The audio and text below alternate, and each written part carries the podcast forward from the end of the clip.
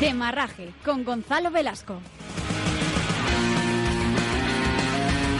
¿Qué tal? ¿Cómo estáis? Bienvenidos al Rincón Semanal del Ciclismo en la antena de Libertad FM. Programa número 65, el que os tenemos preparado para el día de hoy porque ya sabéis que cada lunes de 7 a 8 de la tarde os contamos todo lo que ocurre en el mundo de la bicicleta. Aquí arranca un nuevo demarraje. Los últimos siete días han sido realmente intensos en cuanto a la competición se refiere. Cataluña volvió a ver coronarse a su mejor ciclista como rey de la volta, dejando además purito su nombre inscrito en la cima de la Molina. El duelo con Contador y con Van Garderen nos ha demostrado que los grandes capos del pelotón han empezado entonados y prueba de ello es que casi todos, o todos prácticamente, ya tienen alguna victoria en el bolsillo. Pero la semana también ha venido marcada por los adoquines de Bélgica. Salvo Sagan en Harelbeke, los grandes favoritos se han aplazado la gloria para las próximas semanas, donde el Tour de Flandes y la Paris-Roubaix se abren paso en el calendario buscando al dominador de las piedras de este año 2014.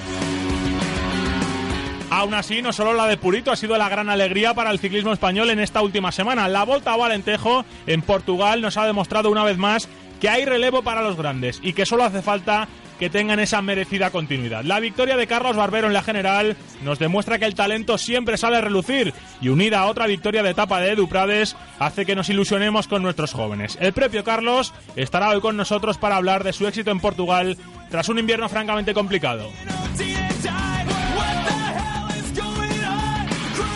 Además, este pasado fin de semana se reanudó la Copa de España Elite Sub-23, donde por cierto tenemos cambio de líder tras la exhibición del equipo Guipúzcoa en el trofeo Guerrita. El amarillo ahora es cosa de una hincharte, pero la gloria ayer en Murcia fue para Rich Bagües, con el que también hablaremos en el programa de hoy, tras recalificarse en amateur después de tres años en el seno de la Fundación Euskadi.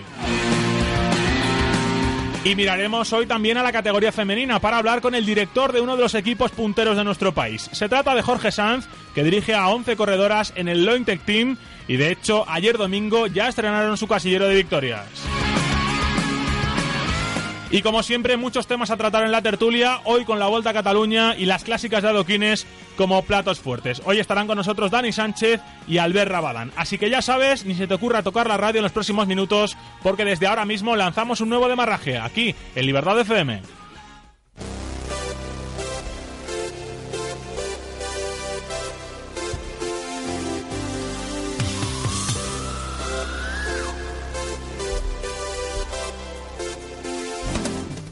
Salida neutralizada.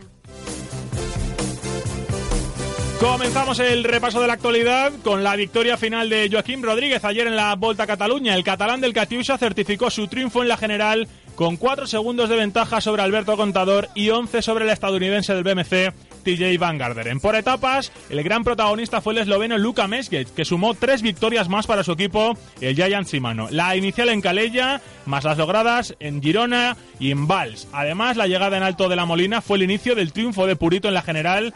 El de Pares del Vallés dejó atrás a todos sus rivales a falta de un kilómetro para firmar su primera victoria de etapa en lo que va de temporada. Al día siguiente, en Valter 2000, fue el propio Van Garderen el que demostró con su triunfo que puede estar con los mejores en la montaña y que será sin duda un hombre importante en las siguientes citas. El fin de semana se cerró la volta con dos victorias neerlandesas. La del sábado fue Steph Clement del Belkin quien alzó los brazos en la venta de Villanova y la True, culminando una fuga de nueve hombres, mientras que ayer domingo la gloria fue para Liu Vestra del Astana en el tradicional circuito de Montjuic, cerrando siete días de buen ciclismo en nuestro país.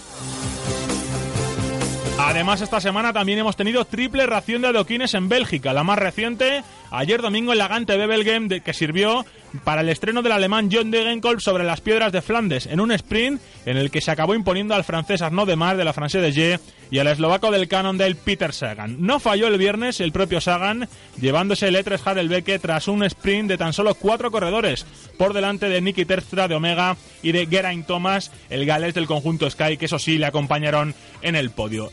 La gloria para Terstra había llegado tres días antes en la Dwarsdorf Blanderen, el miércoles, donde Omega Pharma Quick Step volvió a jugar una estrategia brillante para que el holandés llegase en solitario a la meta de Baregem, rematando, con eso sí, el buen trabajo de sus compañeros. Más carreras, en este caso en Francia, donde este fin de semana se ha disputado el Criterium Internacional.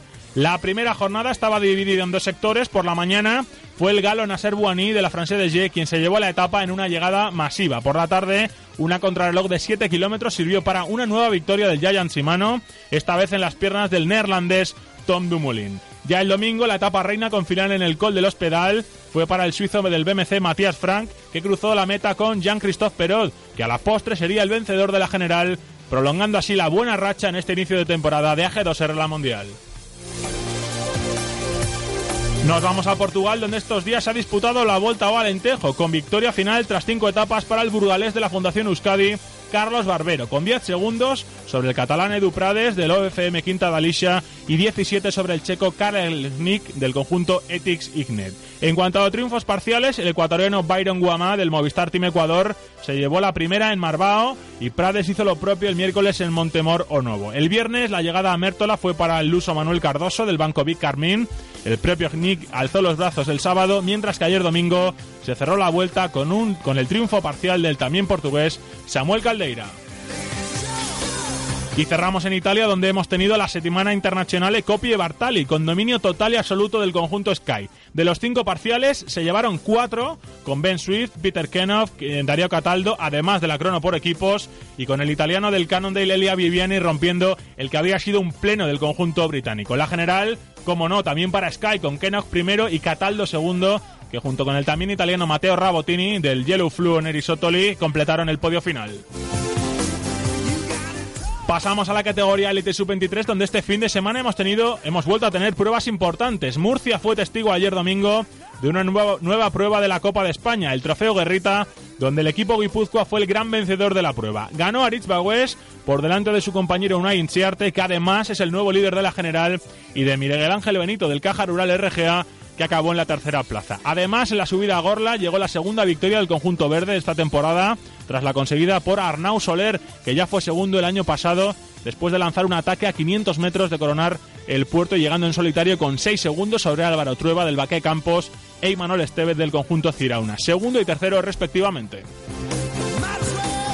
En féminas también hemos tenido varias pruebas este fin de semana, entre ellas el trofeo Alfredo Vinda, perteneciente a la Copa del Mundo, en el que se acabó imponiendo la sueca Emma Johansson por delante de Elizabeth Amirstead y de Alena Amialiusik. Y además en nuestro país, dos nuevas pruebas del torneo Euskaldun, el sábado en Zaya, la victoria fue para Inara el busto del conjunto Reino de Navarra, mientras que ayer en Balmaseda el triunfo fue para la francesa del Lointec, Fanny Rivergot, que además se coloca como la nueva líder del trofeo Euskaldun.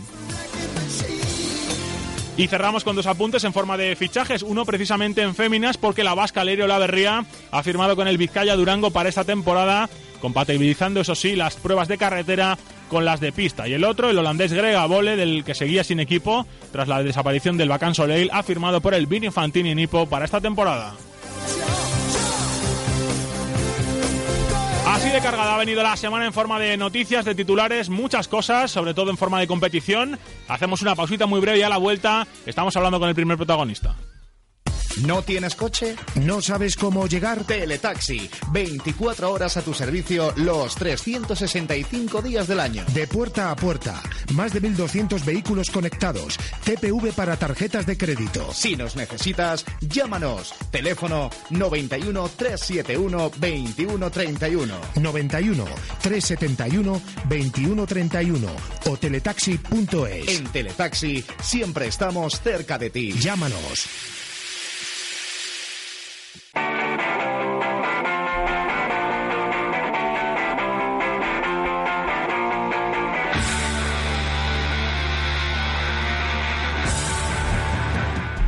Siete y cuarto de la tarde, ahora menos en Canarias. Comenzamos a desarrollar este nuevo demarraje aquí en Libertad FM. Tengo ya por aquí en el estudio que se ha venido luego para la tertulia, pero ya aprovecho y bueno, pues ya lo presento y que se quede todo el programa. Dani Sánchez, ¿qué tal Dani? Muy buenas. ¿Qué tal? Muy buenas tardes. Bueno, encantados de tenerte un día más, en este caso un poco en versión extendida, eso que nos alegramos, sobre todo para hablar, vamos a empezar hablando si te parece de, de la Vuelta al Alentejo en Portugal, porque eh, bueno, la gran cita sin duda ha sido la Vuelta a Cataluña, también las clásicas de Adoquines, pero también ahí en Portugal hemos brillado con los españoles, con la victoria en la general de Carlos Barbero y esa victoria también de etapa de, Edu Prades. Como siempre que hablamos de Portugal aquí en Demarraje, eh, nos vamos hasta el país vecino, sobre todo para saludar a nuestra compañera Elena Díaz. Hola Elena, ¿qué tal? Muy buenas. Buenas tardes, ¿qué tal, Gonzalo? Pues encantados de tenerte un lunes más aquí en Demarraje para hablar de ciclismo y hablar de Portugal, donde de las dos cosas eres francamente buena conocedora. Y ayer en Portugal, en la Vuelta al Alentejo, se cerró, como decíamos antes, la victoria de Barbero. Eh, han sido cinco días de ciclismo allí en Portugal, francamente bonitos. Eh, ¿cómo, ¿Cómo lo habéis vivido en Portugal? Porque, bueno, hablamos de la victoria de los españoles, pero también los portugueses han estado delante, ¿eh? Bueno, primero felicitar a Carlos Barbero y a todo el equipo Escadi por la victoria de la Volta.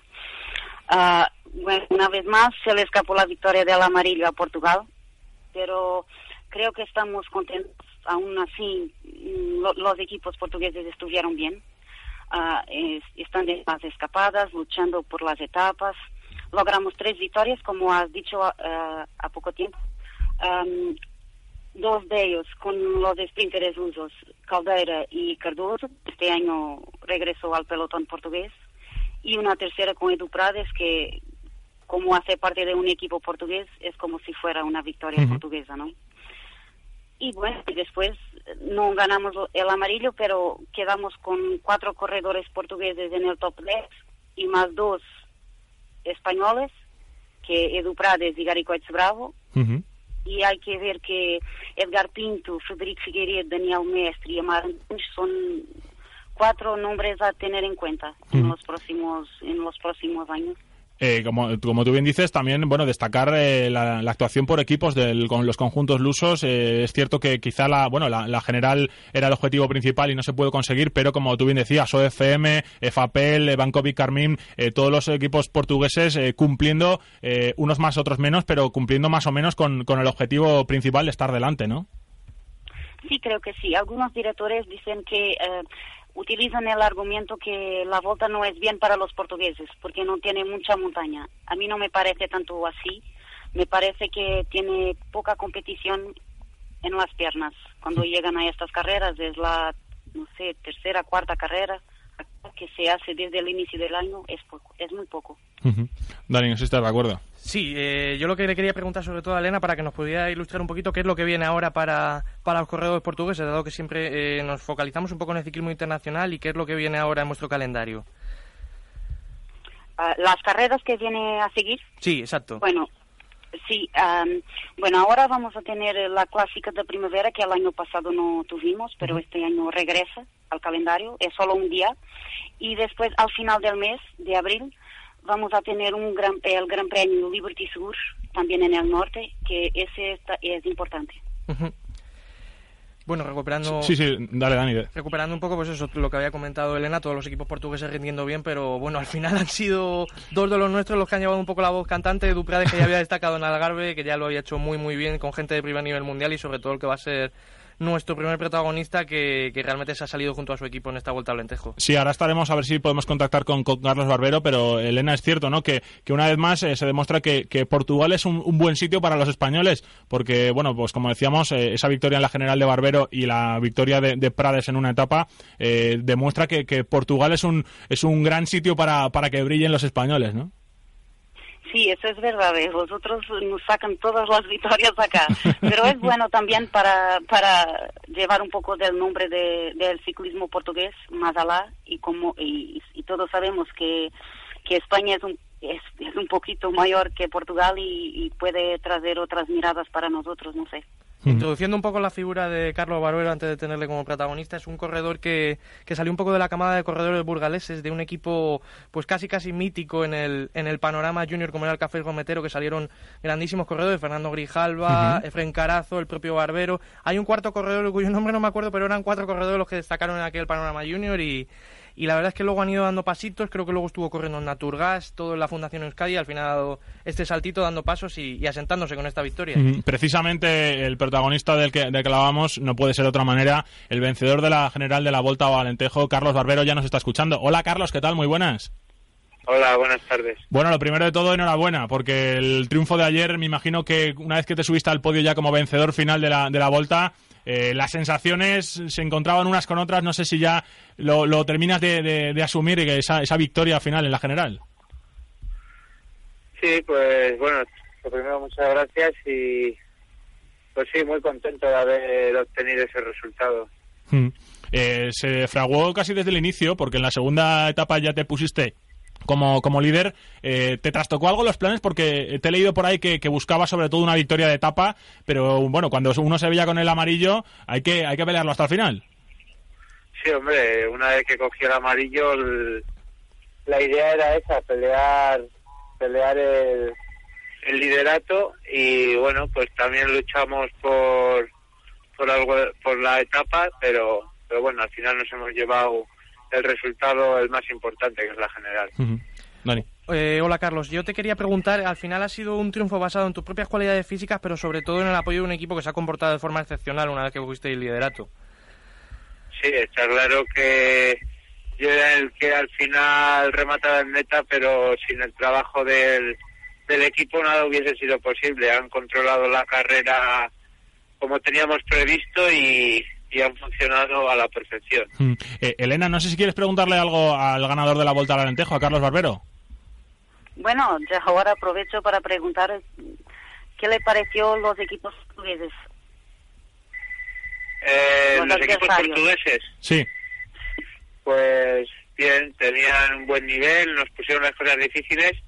Por poner una pega a la vuelta, me pareció un detalle bastante feo que ayer, por ejemplo, una fuga de ocho corredores y no nos dieron ni una sola referencia con una pizarra ni un juez en moto que nos dijese la referencia. Teníamos que bajar al coche a preguntar las diferencias con el con lo incómodo que es eso, pues perder a un corredor que tiene que bajar todo el pelotón, coger la referencia y subir, eso me pareció un detalle bastante feo. No sé quién tendrá la culpa, pero por poner una pega. Mm. Por lo demás, perfecto. Mm. Eh, Carlos, eh, la victoria de, de ayer en la general, eh, me bueno, me imagino que es la, la más importante de las que has conseguido. El año pasado ya ganaste en, en Francia. Eh, me imagino que también para la fundación es importante, ¿no? Eh, más allá de, de todo, ver que después de un invierno tan, tan, tan difícil, con mil y un problemas, pues que se vuelve un poco a la normalidad, ¿no? Que el talento vuelve a salir y que después de tantos problemas económicos, pues duran- en la carretera volvéis a ser los de siempre, ¿no? Peleando y en este caso ganando. Sí, pues gracias a Miguel Madariaga que, que ha peleado mucho este invierno, pues hemos podido seguir dando pedales porque la verdad que el invierno fue complicado y, y muchos nos vimos fuera de este mundillo, pero bueno, Miguel nos ha vuelto a dar la oportunidad y, y un orgullo poderle recompensar con, con este éxito. Mm. Carlos, supongo que la imagen mostrada esta semana os da ánimos, sobre todo de cara a pensar en el futuro, en, en poder hacerlo bien durante esta temporada y sobre todo a que el equipo pueda crecer a partir de esto, dado que un poco os habéis quedado como, como estandarte del ciclismo vasco.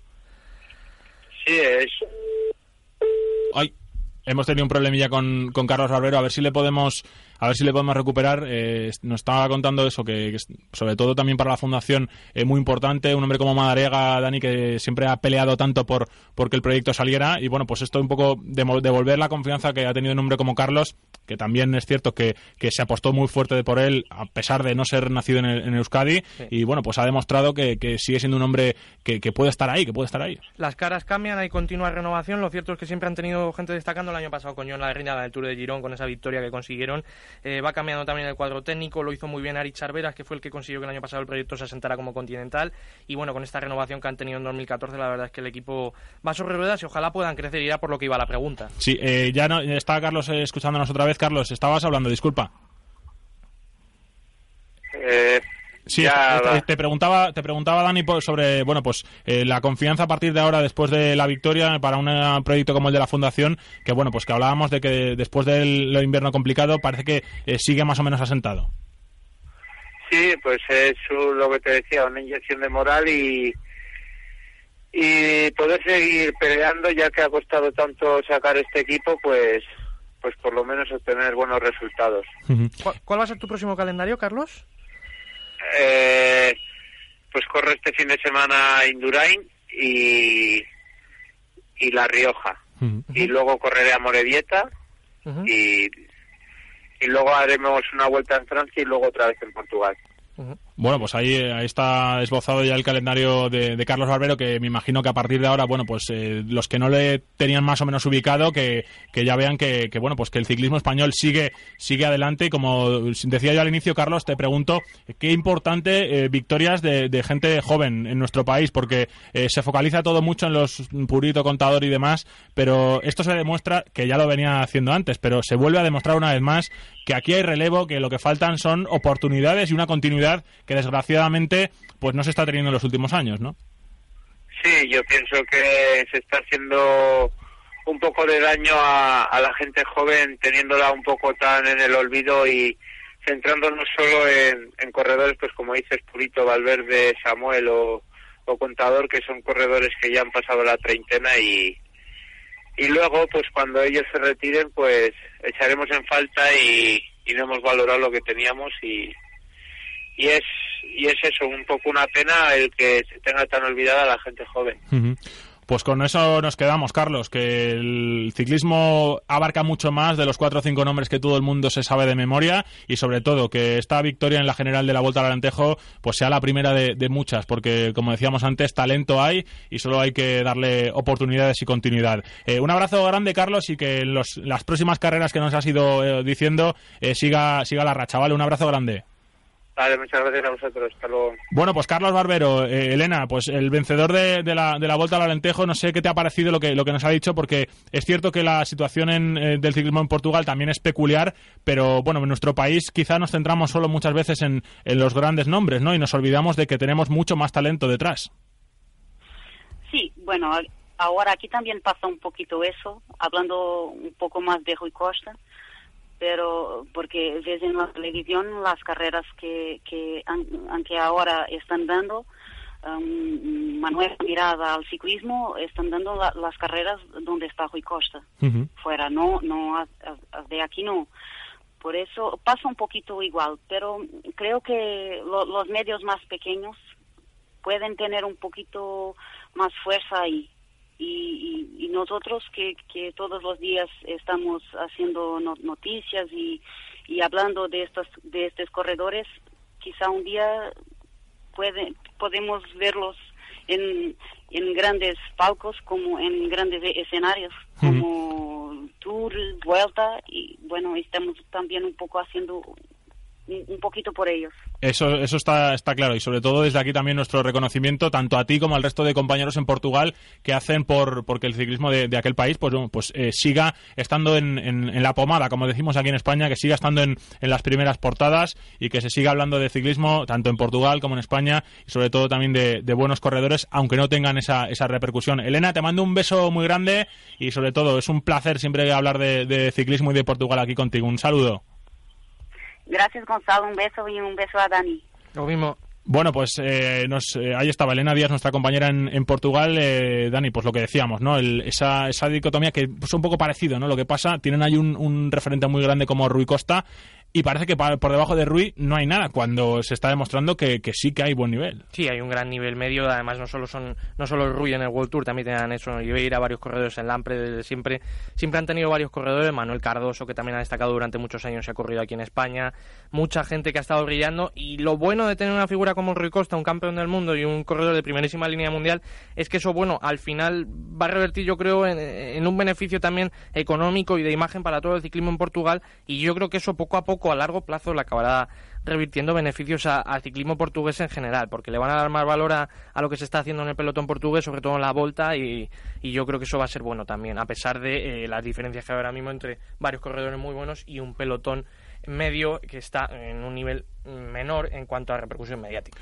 Esperemos que esa diferencia se vaya acortando cada vez más y bueno, pues eh, siempre ya sabéis que desde aquí nuestro pequeño granito de arena a que eso se haga cuanto cuanto antes, porque bueno, no solo de los grandes nombres vive vive el mundo del ciclismo. Eh, hemos hablado hace, un, hace, unos instantes con, con, un hombre que también ha sido protagonista, eh, lo hemos grabado porque bueno, a esta hora él estaba ocupado haciendo unos asuntos personales y bueno, pues Aritz Bagües ganó ayer el trofeo Guerrita en la Copa de España y esto era lo que nos decía hace escasos minutos.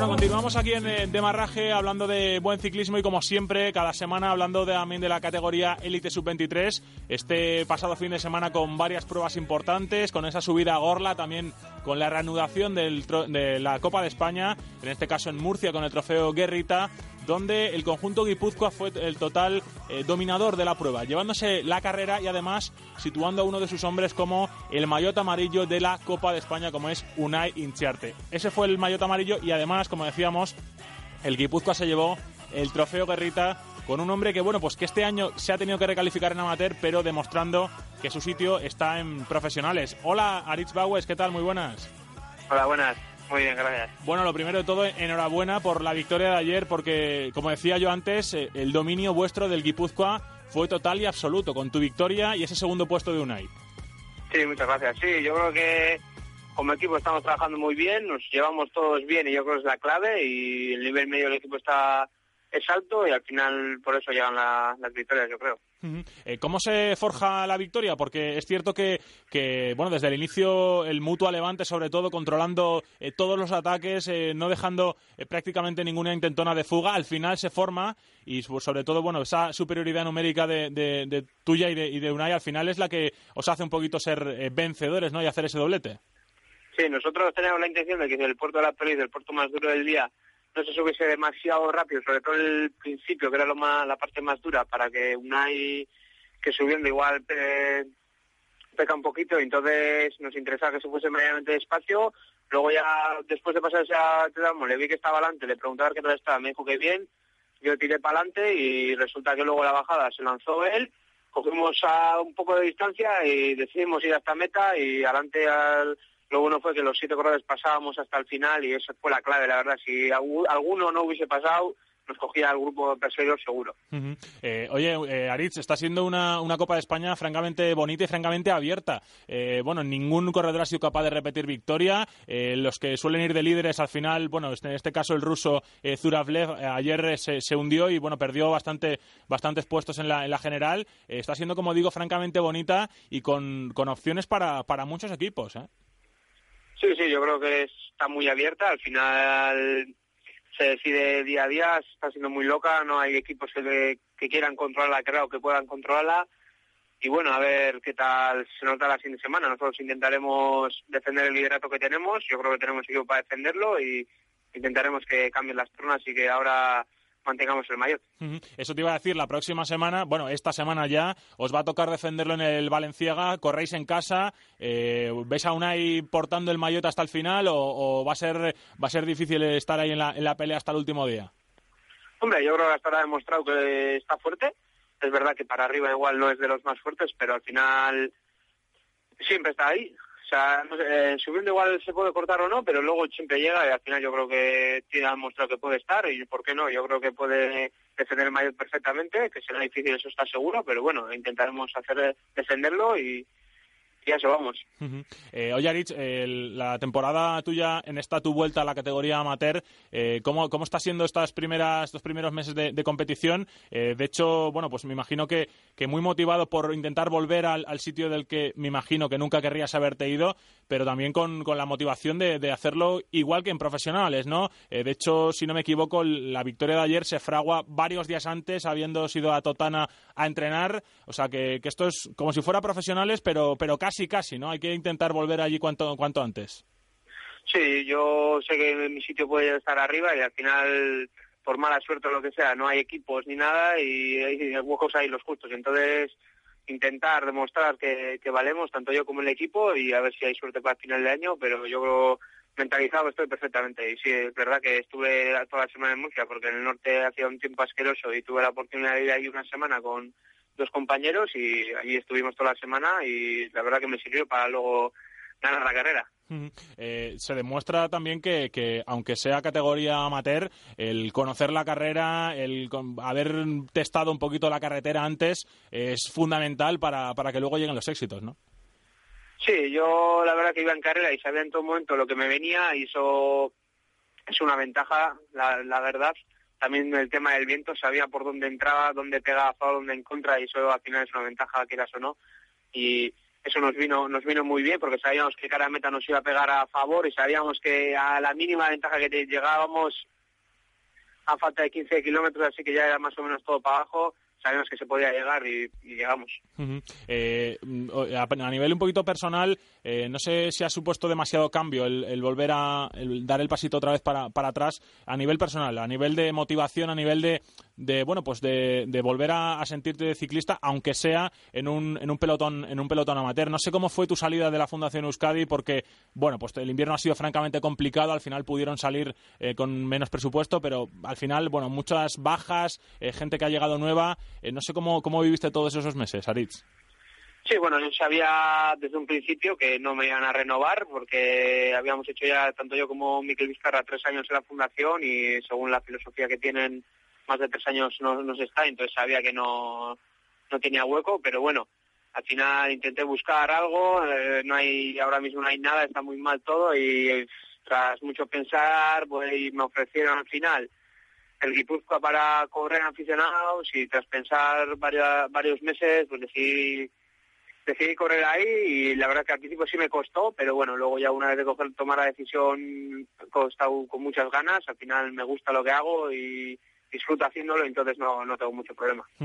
Eh, ya para ir finalizando, Aritz, eh, después de esta victoria en, Murcia, en el trofeo Guerrita, eh, ¿qué objetivos nos marcamos? tanto, sobre todo a nivel personal, también un poco a nivel de equipo, me imagino que es consolidar el, amarillo con Unai, pero te pregunto también a nivel personal, después de que acabe la Copa de España, no sé si tienes alguna vuelta marcada un poco en rojo para, para brillar, bueno, para al final seguir diciendo que aquí está uno, ¿no? Para si tiene que llegar la, llamada a profesionales otra vez que sea brillando, ¿no? Sí, ahora mismo el próximo objetivo claro es Valenciaga, individualmente y colectivamente, que ahí tenemos que andar adelante, como sea. Y luego, la verdad que después de acabar la vuelta, o sea, la Copa de España, tenemos vuelta a Navarra, si se hace al final, pues ahí es como que dice que hace carrera de casa casi casi también y ahí la verdad que me gustaría personalmente y al equipo también que hiciese bien. Bueno, pues esperemos que, venga una temporada, por lo menos, por lo menos como hasta ahora, porque ya no solo la victoria de ayer, sino que habéis estado peleando en, otras carreras eh, delante y eso es una señal de que lo estáis haciendo francamente bien. Eh, Aritz, te agradezco mucho el ratito este de radio aquí con nosotros en, en Demarraje. Te deseo toda la suerte del mundo para, para, lo que queda de temporada y a ver si a final de año podemos eh, hablar de que volvemos al, profesionalismo, como, como decíamos antes. Vale, un abrazo grande y gracias. Vale, gracias a ti. Bueno, pues Aritz Bagües, eh, corredor del Guipúzcoa, que ayer, eh, bueno, pues fue el vencedor en el trofeo Guerrita en Murcia y, bueno, pues su victoria además sirvió para, junto con el segundo puesto de una hincharte, para colocarse como líderes, tanto a nivel individual como de equipos, de la Copa de España Amateur. Ah, ahí estaba Aritz eh, la conversación que habíamos mantenido con el ganador ayer del trofeo Guerrita, Dani, un hombre que, bueno, que aunque ha tenido que dar ese pasito para atrás, pero se le está viendo fuerte en este inicio de temporada y bueno, pues ya ha dicho que el Valenciaga lo tiene como objetivo y a ver si puede ser ese pasito para adelante para dar dos para, o sea, pasito para atrás para dar dos para adelante. Claro, un pasito para atrás que además ha sido muy duro, sobre todo después de haber estado tres años con la Fundación Euskadi. Eh, resulta complicado luego volver a, conseguir buenos resultados, adaptarte a una categoría que quieras que no, pues siempre tiene otros referentes, tiene otra forma de correr completamente distinta a la de profesionales y, y, siempre muy complicado rendir. Yo creo que lo va a hacer muy bien él y en general todo el equipo Guipúzcoa, que de momento está siendo pues, la gran revelación del pelotón vasco amateur y, y vamos a ver qué nos pueden ofrecer el Valenciago, donde va a haber muchísima gente protagonista y donde van a intentar eso, mantener ese liderato con, con Inchiarte y poder aspirar a ser competitivos y optar a una nueva victoria. Hmm. Eh, de hecho, bueno, pues ya han dicho, los ha dicho Aritz y me imagino que el seno del equipo Guipúzcoa eh, quieren brillar obviamente en la carrera de casa, además de ser una de las carreras con más prestigio del calendario amateur en nuestro país. Y bueno, tradicionalmente solía ser así, ahora desgraciadamente menos por, por, la falta de equipos, pero tradicionalmente el que ganaba de Valenciaga daba el salto al año siguiente, o sea que veremos a ver lo que pasa. Sí, de hecho tenemos el ejemplo de, Fernández, que al final a trancas y barrancas lo ha conseguido, ha conseguido dar ese salto, pero de momento sigue siendo referencia a las poquitas carreras que puede contar a todos sus ganadores como profesionales y, y esperemos que el que gane el domingo pueda volver a serlo. Bueno, pues eh, veremos a ver eh, lo que pasa en ese Valenciaga, eh, a ver si podemos comunicarnos con el siguiente protagonista, porque también hay que hablar de, de féminas aquí en Demarraje, una categoría desgraciadamente bastante maltratada por, por muchos sectores. la verdad es que, bueno, pues la situación de las chicas en nuestro país es, complicada, tienen que irse fuera a a bueno a correr y bueno pues eh, es como es complicado bueno creo que tenemos algún un problemilla sí no es una categoría con pocas licencias es una categoría con un nivel eh, de rendimiento que quizás es más desigual que en otros países en la misma categoría en la cual pues muchas veces tiene que combinar varios escalones para poder competir y poder garantizar un pelotón grande. En este caso, en, las pruebas que se han disputado en Zaya este fin de semana han coincidido cadetes, junior y élite en el mismo pelotón. Entramos separados para poder juntar un pelotón más o menos. Pero bueno, yo creo que el nivel va creciendo, sobre todo con la apuesta del que va a ser ahora nuestro protagonista aquí en el demarraje, por combinar lo mejor de, del ciclismo español, de ese ciclismo español que no ha emigrado, que no ha salido a Italia, como es el caso de Elizabeth Bru, de Anne Esteban, que no ha salido a Bélgica como en San Sebastián, o el caso de Ana Sanchín, nuestro principal referente que ahora está en el Weevil Honda.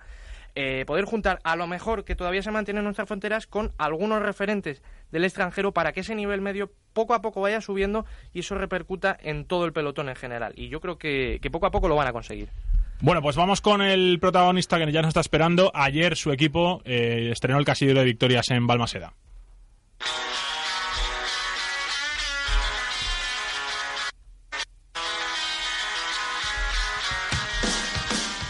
Como decíamos antes, eh, la categoría femenina que también tiene su propio calendario. Ayer se disputó una nueva prueba del torneo Escualdún, el sábado otra en Zaya, pero como decíamos ayer en Balmaseda, eh, con Fanny Reviot, pues el Lointec Team eh, estrenó el casillero de victorias en esta temporada. Tenemos comunicación con su director, con Jorge Sanz. hola Jorge, ¿qué tal? Muy buenas. Hola, muy buenas tardes. Bueno, encantado de tenerte aquí en eh, Demarraje, sobre todo enhorabuena por, por la victoria de ayer de, de Fanny, porque bueno, pues después de algunas eh, carreras también estabais compitiendo eh, fuera, bueno, pues la, la primera victoria de la, de la primera victoria de la temporada, ¿no? Sí, bueno, nunca está mal empezar ganando en casa, ¿no? Y, todo lo que sea ganar, pues pues bienvenido sea, ¿no? Ya sean carreras de Euskaldun, Copa España, carreras UCI, todo, todo viene bien, ¿no? Jorge, ya era una apuesta que habíais que se había iniciado en, otros momentos, en otros años en el equipo de y que este año se ha, se ha sentado todavía más, que era la que comentábamos justo antes de, empezar la entrevista, que era aunar un poco lo mejor del ciclismo español que todavía queda dentro de nuestras fronteras, con algunos referentes en el extranjero, para intentar que el nivel medio empastara y pudiera ser mucho mejor. Yo creo que de momento la apuesta eh, va teniendo esos pequeños frutos de este principio de temporada. Sí, bueno, eh, ya lo he dicho más de una vez, ¿no? Nuestra idea es tener un poquito un equipo homogéneo que, en general pues puedan tener todas, eh, o que creemos que tenemos todas las chicas con un nivel más que suficiente para, para trabajar, eh, sobre todo en, en, el extranjero, ¿no? En carreras de categoría UCI, que es al final donde, donde más nivel nos encontramos y bueno pues por ahora por ahora eso están demostrando no eh, las carreras en Bélgica en Francia eh, hemos dado un buen nivel eh, prácticamente hemos acabado en todas las carreras todas las chicas han estado trabajando como se les ha pedido nos ha tenido que nos ha tocado trabajar en algún momento incluso tirar del, paquete o sea que que, que sí, que muy contentos con, por lo menos con la imagen que estamos dando, ¿no?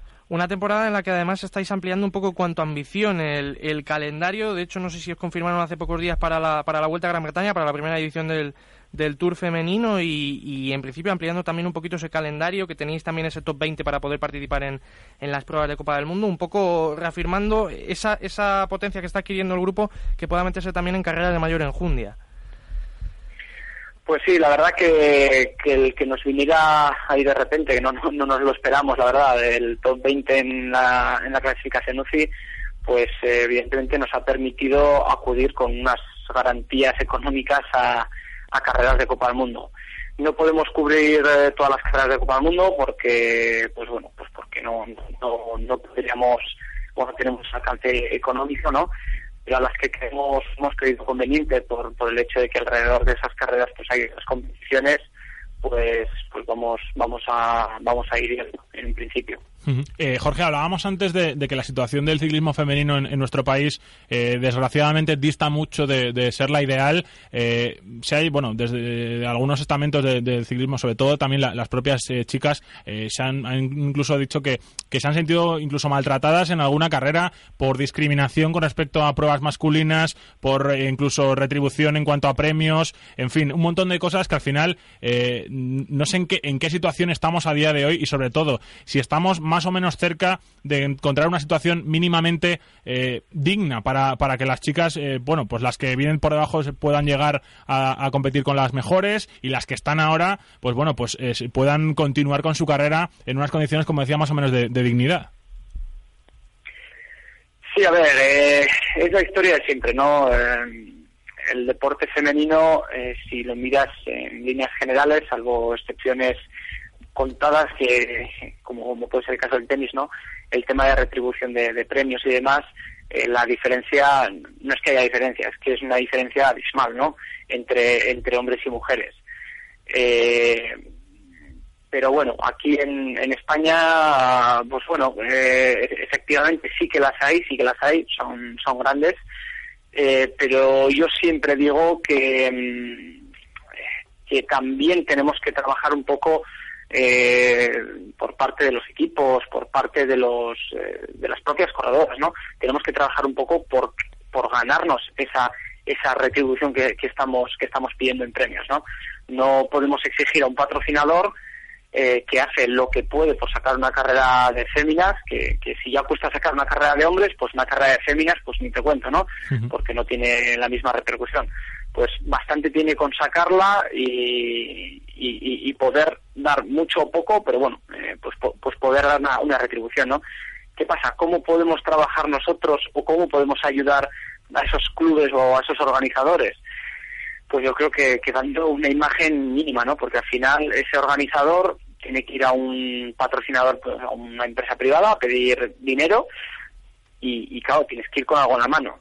¿Y con qué vas en la mano? No, pues mira, tengo a una salida de 30 corredoras élite 50 junior y otras 40, 50 cadetes. Y dices, bueno, ¿y, esto qué repercusión tiene? ¿no? Porque con, tan pocas chicas, mm, vamos, eh, ellos, mismos no le preguntarán ¿y, qué, y qué ganamos con ello, ¿no? Entonces, lo que lo, yo creo, por, un lado, tenemos que, empezar a, trabajar más los equipos, ¿no? En acudir a las, a las competiciones. Evidentemente, las competiciones tienen que poner facilidades para que esos equipos vengan. Eh, pues eso, con, con, ayudas en desplazamientos y todo esto, y, seguramente que aumentando eh, el número de competidoras, eh, aumentando el nivel y demás, pues posiblemente, pues bueno, pues igual pueda sacar ese mismo patrocinador para el año que viene, pueda ir a, las empresas a las que he ido, y mira, que han venido 200 participantes en total. Ostras, pues igual igual lo miran de otro de otra manera, ¿no? que, que si les llegan 80, 90 participantes. Entonces yo creo que es un trabajo de todos, es un trabajo de las propias chicas, es un trabajo de los propios equipos, por nuestra parte, y evidentemente es un trabajo del organizador, pues de, que sepa currárselo y, sepa eh, vender bien la, prueba para que luego las chicas pues puedan tener esta repercusión que, estamos pidiendo. Pues con eso nos quedamos, Jorge, con que la situación mejore y sobre todo porque no tengamos que hablar ni de discriminación ni de, entre comillas, maltrato hacia, hacia las chicas y hacia el staff de, los equipos. Eh, sobre todo que haya suerte para el resto de la temporada, que la victoria de, Fanny de, ayer sea la primera de, muchas y que, bueno, porque podamos seguir hablando en próximas ocasiones con, con las mismas buenas noticias. Vale, un abrazo fuerte, Jorge, y gracias. De acuerdo, muchas gracias a vosotros. Bueno, pues Jorge Sanz, el director del equipo Lointec, eh, bueno, pues eh, desgranando un poquito la situación de, las chicas, que dista mucho de ser la, ideal. Eh, vamos a ir rápidamente con la tertulia porque queda un poquito tiempo, así que venga, vamos con ello.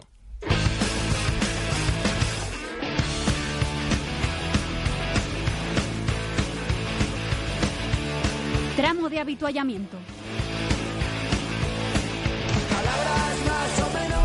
Venga, pues 12 eh, minutitos eh, tenemos para debatir de varios temas, a ver si nos da tiempo a todo ello. Sigue por aquí Dani Sánchez y también incorporo a la tertulia a un hombre que yo tenía ganas ya de hablar con él en, en Demarraje, Albert Rabadán, ¿qué tal? Muy buenas. Pues buenas tardes, Gonzalo. Bueno, encantados de tenerte aquí, ¿eh? Ya sabes que, bueno, pues aunque sea hoy la primera, que sea la primera de, muchas, nos hace ilusión que, también estés hoy aquí y sobre todo para hablar de la, de la Vuelta a Cataluña, que me consta que has cubierto eh, francamente bien. Eh, te hemos seguido sobre todo también por, por Twitter. Y bueno, pues eh, una Vuelta, Albert, empiezo por ti si te parece, que nos ha dejado varias cosas y sobre todo en la general, que los grandes capos, los, por, lo menos los que han estado allí, que han sido unos cuantos, pues unos más unos menos, pero casi todos estando a un, a un gran nivel, ¿no? Sí, la verdad es algo que, ha destacado Rubén Pérez, el director de la carrera, que que no solo ha pasado con la Volta, que desde el cambio de, fechas al marzo tiene una participación escandalosa, sino que en el resto de carreras cada vez lo- los ciclistas pues no, no escatiman en esfuerzos, ¿no? Y la, empiezan la temporada con ambición, cada carrera es una oportunidad de, de medirse entre ellos, y la verdad es que sí, no, no solo había una participación estelar con los primeros cuatro primeros clasificados del pasado Tour de Francia, sino que además todos ellos han, han estado en la, en la lucha. Sí que es verdad que seguramente no, no digamos como si fuera un ensayo general del Tour de Francia, pero sí que han hecho sus, pro- sus pruebas entre ellos. Una vuelta que en cualquier caso Albert se ha vivido con cierta tensión por todos los problemas que hubo con esas dudas, por la meteorología en las etapas de los Pirineos y sobre todo el último día con, con el tema de Montjuic, donde la verdad es que hubo bastante confusión sobre lo que iba a pasar al final con el circuito. Sí, el, al- al- hay- el tema meteorológico sí que es verdad que, que, que marca la- las últimas ediciones de la Volta, ¿no? Mm, em, me hizo, me llamó la atención que justamente Purito Rodríguez en la rueda de prensa final hizo una, un agradecimiento, ¿no? A la organización de, del, gesto que había tenido de, cambiar un poco el recorrido de Montjuic para, para hacer menos peligroso el descenso en, mojado y decía que era un gesto que no que no tener los organizadores con, con la seguridad de los ciclistas, ¿no? Pero sí que es verdad que sobre todo el tema del, de la nieve en las llegadas a ser alto es, es, peliagudo porque, bueno, ya lo hemos visto, que, que por mucho que te vengan los mejores ciclistas, por mucho que te compitan allí y tengas una buena carrera, desde el momento en que se impide ver por televisión, pues se pierde mucho brillo. Mm. Y Sí, va a decir que bueno, pues el tema de la tele también ha sido un- bueno, un poco caballo de batalla. Es cierto que bueno, pues que las organizaciones siempre lo intentan hacer lo mejor posible, pero eh, la imagen que se ha dado en cuanto a la transmisión, eh, Dani, Albert, Albert, Dani, eh, diciéndolo un poquito suavemente, ha estado lejos de lo que es mínimo exigible a una carrera World Tour. Sí, es el problema que tienes cuando contratas a una productora que no tiene a lo mejor gran experiencia en producir ciclismo, que a pesar de ser uno de los deportes que al mismo tiempo es uno de los más caros en producir y requiere una gran especialización para saber para tocar todos Dominar un y- poco los tiempos y todo, Claro, ¿no? eh, sobre todo el tema del, del posicionamiento de los cámaras, eh, ya vimos en la primera etapa lo que ocurrió, que prácticamente no vimos entrada al corredor en la línea de meta, fue un poquito lo, lo más llamativo, pero en general la realización también ha sido, yo creo que ha dejado bastante que desear en general y espero que en próximas ediciones lo puedan tener en cuenta y puedan limar esos errores porque sin duda una carrera como la Volta para mantenerse en ese club de, de las grandes carreras del World Tour 1, como las van a llamar a partir de la reforma que va a entrar a partir de 2017, requiere que todos esos elementos sean exquisitos, porque si no, con la enorme competencia que hay ahora mismo en el ciclismo mundial, puede resultar complicado. Mm, eh, al ver la imagen, nunca mejor dicho por lo de imagen, ha sido un poco deficitaria, ¿no? Sí, el- el- yo creo que es que la organización es consciente, ¿no? Que el caballo de batalla de la, de la televisión es algo que, que tiene muy presente.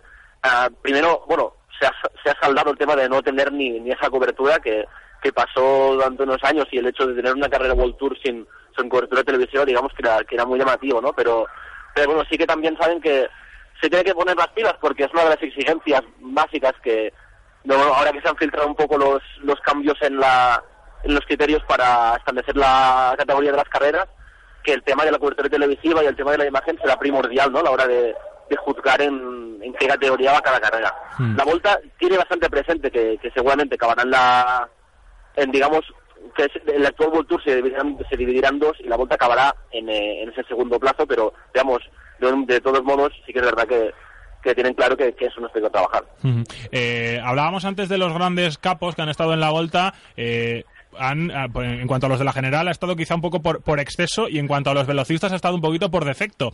Es cierto que un hombre como Luca Mesget en ese contexto ha estado como Pedro por su casa, se ha llevado tres triunfos, pero llama la atención que los grandes velocistas del pelotón no se hayan querido animar a intentar por lo menos pelear un par o tres de triunfos que al final son de World Tour y son de un, de un empaque incluso mayor que los que puedan estar ganando ahora, ¿no? Sobre, sobre todo, mm, yo creo que debe haber afectado también el cambio de fechas de Milán San Remo el domingo, que hace muy complicado a los ciclistas de pues viajar hasta hasta la salida de Cataluña.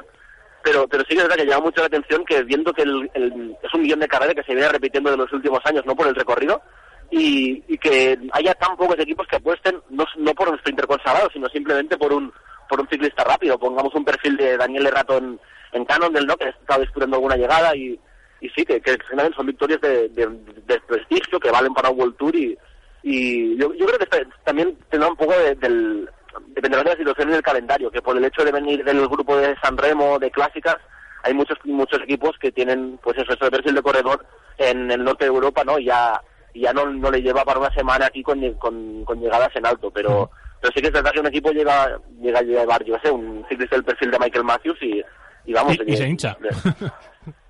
Dani. Sí, sí, es exactamente lo que razonan algunas voces, el hecho de que eh, mucha gente viene de París, Niza y Tirreno Atlético, se van a San Remo, hay menos de 24 horas, de hecho solo tres corredores pudieron competir en Milán-San Remo y se plantaron luego la salida de Calella. Eh, luego se van a clásicas y prácticamente es imposible compaginarlo, pero sí que es cierto que se echa de menos ese perfil de no velocista, pero sí hombre rápido que se pueda meter en esa llegada. Eh, hablando un poquito también de las clásicas de adoquines de esta última semana, eh, decía yo al inicio que bueno que los grandes favoritos, salvo Sagan, eh, se han, bueno, debe decir guardado, no, no se han guardado, pero bueno, pues eh, han dejado un poco su- sus mejores galas, por así decirlo, para lo que nos va a venir desde este próximo fin de semana con el Tour de Flandes y posteriormente la Paris-Roubaix. Eh, no sé qué conclusiones sacáis que os deja esta última semana de piedras, porque bueno, hemos visto ganar a Sagan y hemos visto a gente como Degenkolb o como Terpstra, que bueno, suelen estar en un segundo escalafón, pero también han tenido su ocasión para brillar. Yo creo que es un el calendario de esta semana previa a Tour de Flandes y a las dos semanas previas a París-Roubaix se está sentando Jarel Beck desde que entró en el World Tour como el verdadero gran ensayo para ese Tour de Flandes que se va a disputar el próximo domingo, día 6. Fue el momento en el que todos los favoritos realmente se dejaron ver, donde Cancelar, a pesar de los problemas que tuvo, sacó toda su fuerza y estuvo a puntito de, de poder llegar a ese grupo de cabeza, donde Sagan desplegó toda su potencia, donde Bonen, a pesar de sus problemas, pues, mm, intentó también dejarse ver, luego el domingo ya con el dedo un poquito mejor, llegó a meterse en el sprint y acabó quinto, lo cual no está nada mal para un corredor que ha perdido parte de su explosividad. Y luego en el, en el resto de las carreras de miércoles y domingo, pues se han visto esos favoritos de segunda fila. Se ha visto a un Terpstra que luego volvió a disputar el viernes y que quizás junto con Stibar pueda ser la baza de Omega si Bonen no está al 100% de ese dedo. Ese galgo lo quiero yo para mi equipo, ¿eh? Claro. Y luego para carreras, pues, eh, por ejemplo, para el Tour de Flandes, que muchas veces, aparte del ganador, muchas veces ha llegado un grupo de 20 o 30 detrás. Y quién sabe si a lo mejor este año en Oudenarde, si se neutraliza un poco todo, puede llegar a, a plantearse un, po- un grupo un poquito más grande. Gente como Degenkolb, como el propio Sagan, llegar en un sprint perfectamente. Y el alemán tiene muchísimas opciones, sobre todo viendo lo bien que pasó eh, ayer el, el Kemmelberg. Mm, ¿Cómo lo has visto, Albert? Yo creo que primero tenemos la suerte enorme de poder seguir disfrutando de- del, del duelo pues, de enormes ciclistas ¿no? que, pasarán a la historia de este deporte, como son Tom Bonen y Fabián Cancelara, pero también a juzgar por los resultados de esta semana, ah, también empezamos a ver un, un cambio generacional de, de, este, de estos ciclistas de la generación que ahora tienen los 23, 24, que empiezan a aposentarse en las carreras más duras y que requieren pues, pues, pues eso, más solidez del calendario y bueno, no hace falta más que ver el, esto, el, el podio de, de Gante Edelgem, que con, con Degenkolb, con Demar y con Sagan, era de una juventud bastante bastante notable. Y, y bueno, a nivel, a nivel más táctico, sí que es verdad, a pesar de que Tom Bonen ya sabemos que ha tenido este sobresalto en su preparación con, con bueno, el accidente que tuvo con, con su pareja, ¿no? Que, que su hijo no... Sí, perdieron al- no- al bebé. ex- Exacto, perdieron al bebé y, y le- no les permitió salir en San Remo, pero vamos, que, que Omega Pharma, ya lo hemos visto con, con la sesión de Tesla el otro día y el potencial que tienen, que, que pueden jugar muchas bazas, y bueno, ya, ya pasó dos años en, en Flandes, que estando Tom Bolen en Liza, el ganador de, de Flandes fue de Boulder. Mm. Así que a- aprovechar ese potencial. Dani. Sí, no, coincido plenamente con lo que ha dicho Albert, el potencial que tiene Omega Pharma Quick Step de poder crear oportunidades para cualquiera de los corredores que puedan plantear en la salida, incluso un corredor del nivel de, pff, se me ocurre cualquiera, Guillaume Barquesburg, Steve Vandenberg, pues están perfectamente en la disputa y, y yo creo que va a ser la fuerza de ese bloque de Omega Pharma Quick Step contra esas grandes individualidades como se hagan cancelada, lo que va a marcar el domingo. Y siempre suele salir alguna sorpresa, veremos cuál es la que nos depara este domingo. Bueno, recordemos que Nick Nugent ganó el Tour de Flandes no hace no hace mucho. Un hombre como Van Sumeren ganó la Roubaix. O sea que, bueno, pues todo abierto también a- al que quiera apostar por algo más arriesgado, que, que igual hay dinero ahí en, ahí en juego. Lo así bueno que tienen las clásicas es que si tienes un día muy muy bueno y la suerte te acompaña y sabes acertar con el ataque bueno, te puede llegar a salir puedes conseguir la victoria de tu vida. No es como una gran, en una gran vuelta que todo se compensa a lo largo de tres semanas. Aquí, si lo haces bien y tienes suerte, puedes llevarte el gato al agua. Bueno, pues eh, veremos a ver lo que pasa, porque como decíamos, a partir de este próximo fin de semana con el Tour de Flandes, luego viene la Paris-Roubaix, esos dos monumentos que son prácticamente eh, seguidos, una semana detrás de- del otro, y bueno, pues eh, seguro que, los eh, grandes capos de, las adoquines van a estar eh, delante pedaleando como, como los que más. Eh, chicos, os agradezco mucho que hayáis estado aquí con, con nosotros. Eh, antes de cerrar, Albert, eh, te quería preguntar por, por Volata. Eh, cuéntanos algo que se pueda contar, eh, porque es esa revista que ya ha sacado más o menos la patita, por así decirlo. El resto del cuerpo vendrá más adelante, pero, pero lo que hemos podido ver tiene una pinta espectacular. Sí, hemos enseñado ya, ya alguna intención que teníamos ganas. No, la, la idea nació, justamente yo creo que lo interesante del tema es que la idea nació de, de Olga Ábalos, que es una periodista que viene del mundo cultural. Y, y bueno, adaptando un poco el modelo esto de, de, de ruler en lo que es el ciclismo, pero en otros idiomas, o la revista de la Panenka de fútbol, pues de, de, hacer una publicación de ciclismo con un enfoque muy diferente y de una forma de tratar el contenido muy diferente, ¿no? De, de, de hacer apostar mucho por el por el apartado visual, hacerlo todo, pues, pues digamos, más elegante, ¿no? Un poco el estilo que también nos hemos agarrado esta semana de ver la, la renovación de la revista Pedalier, que también llevo por aquí. Bueno, pues estamos. mu- Perdóname, Albert, que te- hay que cortar rápido que se Sí, nos, nos come el tiempo. Discúlpame. Un abrazo grande, Albert. Nos eh, seguimos escuchando. Dani, otro Oye, fuerte. gracias. Gonzalo. Más ciclismo el lunes que viene. Hasta entonces. Adiós.